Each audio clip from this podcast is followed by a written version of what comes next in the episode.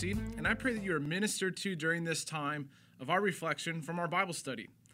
Throughout our journey in the book of Revelation, we've seen so much in this unveiling of Jesus. Well, we're in chapter 19 now, and out of 22 chapters, you know what that means. We're getting close to the end. We've read of these beautiful visions of Jesus and his glory and worship in the throne room of God, and we've read Jesus' letters to the churches. And we spent a lot of time learning about events of the Great Tribulation. The plot has been thickening. We've been waiting in suspense, anticipating the climax of the story. It's that point in a movie where you're on the edge of your seat and everything is about to change, and it's finally here. The time has come. We finally come to the moment that Revelation has been anticipating and building up to the marriage supper of the Lamb and the second coming of the Lord Jesus Christ. It's the moment when all of the anticipation becomes reality.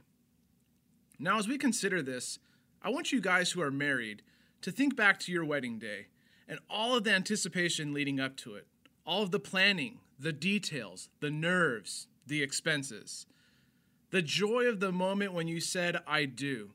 And finally, after dating and pursuing and loving, when the two became one flesh. On the day of my wedding, I remember time going both so slow and so fast. There were some moments where time seemed to stand still. I remember waking up that day, and my first thought was like, whoa, I'm getting married today. Now, the bride is usually up early getting ready all day, but for me, I was like, what am I supposed to do as I wait for the ceremony? Should I work out? Should I watch TV? Should I take a nap? I remember thinking, what do I even eat for breakfast? I mean, it's my wedding day. I'll always remember it. And sure enough, I still recall eating Honey Nut Cheerios that morning. Then I remember the time that it stood still as, as my bride Michelle, she walked down the aisle.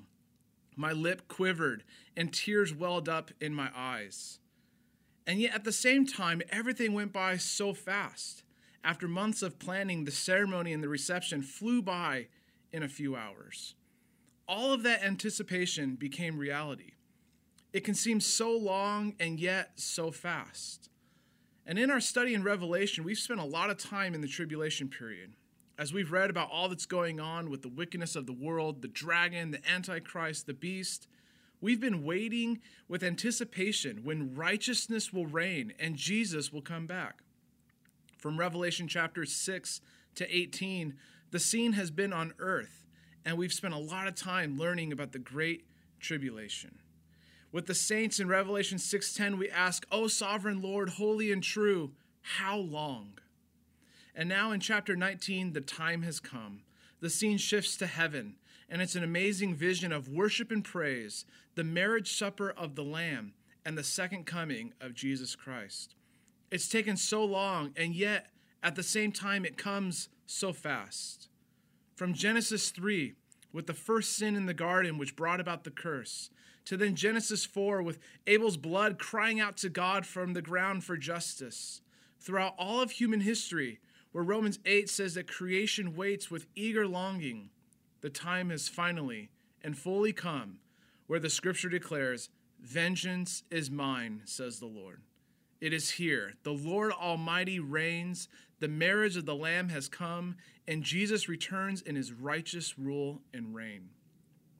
In our last study, chapters 17 and 18 show how the judgment of God comes. Babylon is fallen, and the world weeps. But in chapter 19, Jesus is exalted, and heaven rejoices. Verses 1 to 5 describe this amazing scene. And one single word captures the heart of this text, and that word is hallelujah. Hallelujah. This word is a transliteration of the Hebrew for praise the Lord, which is used many times in the Psalms of the Old Testament. But what's so interesting is that this is the only time the word is used in the entire New Testament. And in this heavenly praise, it's used four times. What an amazing scene here in heaven. This great multitude and the 24 elders and the four living creatures are worshiping in response to what God has done and will do. This is a response to the command of chapter 18, verse 20, which tells heaven to rejoice over God's righteous rule and the coming of his kingdom. He had judged Babylon and avenged the blood of his servants. It's in anticipation of what will soon take place, which is the second coming of Jesus, his millennial reign, Satan's final judgment, the great white throne judgment, and the establishment of the new heaven, new earth, and new Jerusalem. What a wonderful word. And we join in with this heavenly praise and say, Hallelujah. Of course, you can say it in all different tones and accents. You can even sing it all super high pitched in the famous Hallelujah chorus, but it all means the same praise the Lord. As we reflected on Revelation chapters 4 and 5, with worship in the throne room of God, let our corporate, corporate worship, week in and week out, be reflective of this reality that God is to be praised. He is worthy. We're not captive to Babylon, but we are children of God. Praise the Lord. And the arc of human history is leading to this ultimate end, which we see in the rest of chapter 19, which is the marriage supper of the Lamb and the return of Christ. Verses 6 and 7 say that the great multitude cries out like the roar of many waters and the sound of thunder.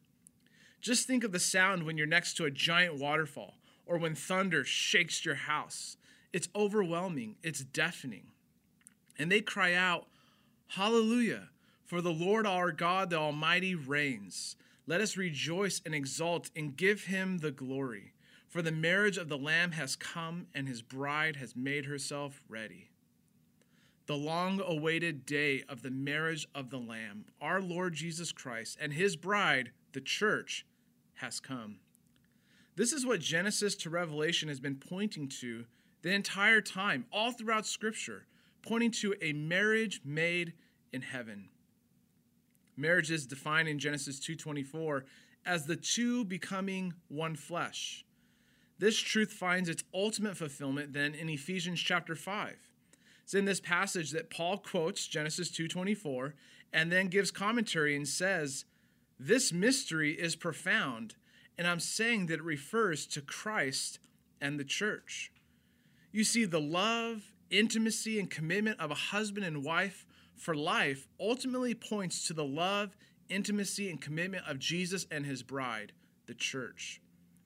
It's been said that as God made man in his own image, so he made earthly marriage in the image of his own eternal marriage with his people. All throughout Scripture, God's relationship with his people is described like that of a covenant keeping marital relationship. That's why it's been observed that marriage is a living drama of the covenant keeping love between Christ and the church. You see, marriage is a copy of an original it's a metaphor of a greater reality.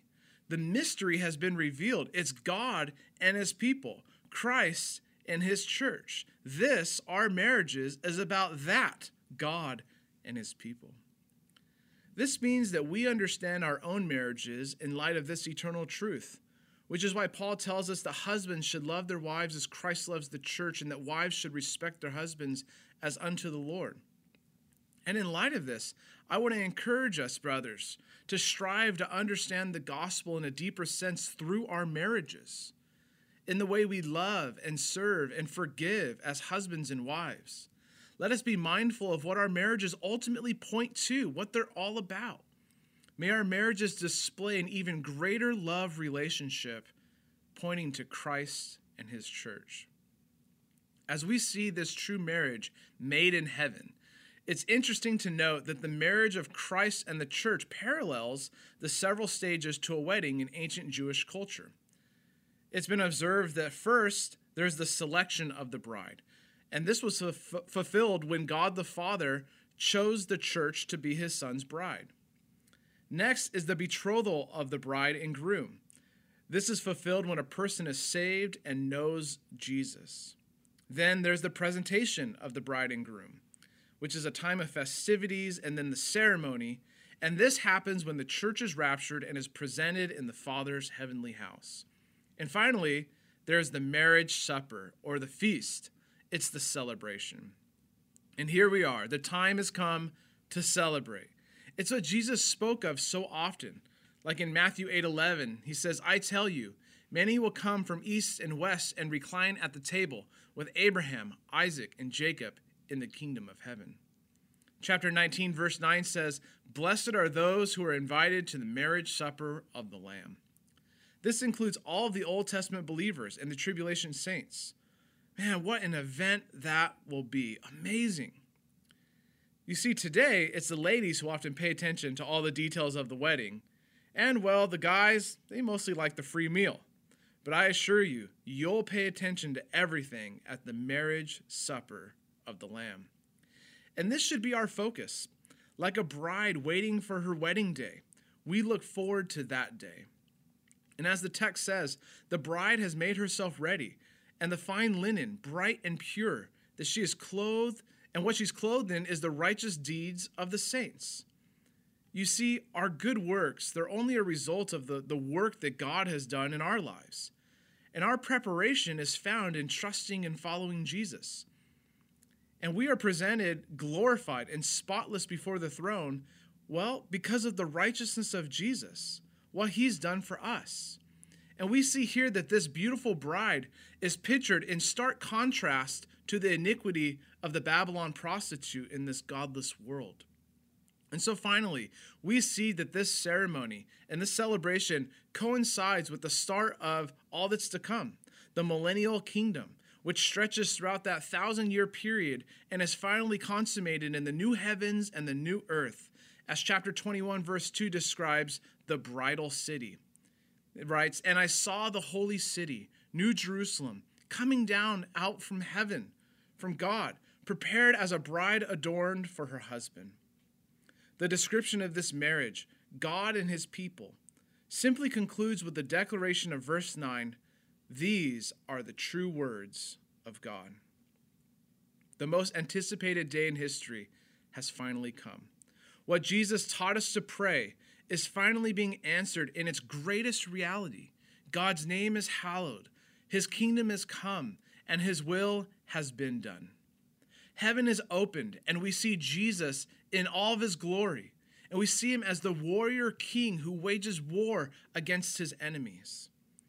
The second coming of Christ refers to the historical, personal, visible, and bodily return of Jesus to earth. The clear focus of the second coming is on Jesus' complete and total victory over evil. It's been anticipated for 2,000 years, and what an amazing reality we read about. He returns with his people and his angels and defeats his enemies. He judges Satan and sin and the system of this world, and he is victorious. Consider these descriptions of Jesus in this passage in his second coming, which is just beautiful. And consider it especially in light of his first coming. He first came riding on a donkey in humility, and now he rides on a white horse in holiness with triumph and victory. He was full of grace and truth and he is faithful and true. He came to seek and save that which was lost, and now in righteousness he judges and makes war. His eyes cried tears over sin and unbelief. Now they are a flame of fire with piercing vision. He wore a crown of thorns, but now a ruler's crown with many diadems of royalty and sovereignty. He was wrapped in swaddling clothes, now clothed in a robe dipped in blood, for he died on the cross and he comes now to bring judgment. The Word became flesh and dwelt among us. He emptied himself and took the form of a servant. He is the Word of God, who now comes with the armies of heaven as the conquering king. He came as the suffering servant, and he is the King of kings and Lord of lords. In his first coming, he came to suffer the wrath of God for sinners. And now, in his second coming, he comes to establish the kingdom of God for his saints. As the final words of Revelation say, he who testifies to these things says, Surely I am coming soon. And we shout in agreement and say, Come, Lord Jesus. But, but the enemy says otherwise. The last and great empire in human history, led by the Antichrist, gathers to make war against Jesus and his army. But the beast and the false prophet, they're captured and they're thrown alive into the lake of fire. And Jesus defeats the rest by the sword that comes from his mouth. Oh, consider, contemplate, reflect on the power of the Word of God. The one who said, Let there be light, and created the world. The one who said, Peace be still, and calmed the storm. The one who said, It is finished, and died for our sins. He is the one who speaks and defeats his enemies. Our response should be that of Psalm 46, verses 6 to 8. Come, behold the works of the Lord, how he has brought desolations on the earth. He makes war cease to the end of the earth. He breaks the bow and shatters the spear. He burns the chariots with fire. Be still and know that I am God. I will be exalted among the nations, I will be exalted in the earth. These future events that we've read about, the heavenly praise, the marriage supper of the Lamb, and the second coming of Christ, they should greatly impact our current reality today and how we live. Just this morning, I was reminded in a surprising way of how Jesus will triumph in the perspective that it gives us. You see, it was in the middle of the night where my six year old girl, my daughter, bursts into our room and says, Daddy, I had a scary dream. So I comfort her, I hold her, and then she goes and tells me about her dream. Well, she says her dream was about the scary part in the Chronicles of Narnia, where it's the fight between Aslan the lion and the evil white witch. But apparently, there was an epic plot twist because somehow she said characters from the book If You Give a Mouse a Cookie were thrown in the mix. I don't know how that works together, and that's besides the point. But, anyways, she said that the fight was loud and that it scared her. And if you know the story, the lion represents Christ and how evil will be overcome by good. And so I told her, honey, remember, Aslan is on the move, and his roar is louder. His roar is louder. As C.S. Lewis writes in this book, wrong will be right when Aslan comes in sight. At the sound of his roar, sorrows will be no more. When he bares his teeth, winter meets its death. And when he shakes his mane, we will have spring again. We know that the ferocious lion of the tribe of Judah is coming again, and we long for his return. In conclusion, consider the words of Titus chapter 2, verses 11 to 14, which encourages us how to live in light of Jesus' return. The grace of God has appeared, bringing salvation for all people training us to renounce ungodliness and worldly passions, and to live self controlled, upright, and godly lives in this present age, waiting for our blessed hope, the appearing of the glory of our great God and Savior, Jesus Christ, who gave himself for us to redeem us from all lawlessness and to purify for himself a people for his own possession who are zealous for good works. Amen. Come, Lord Jesus.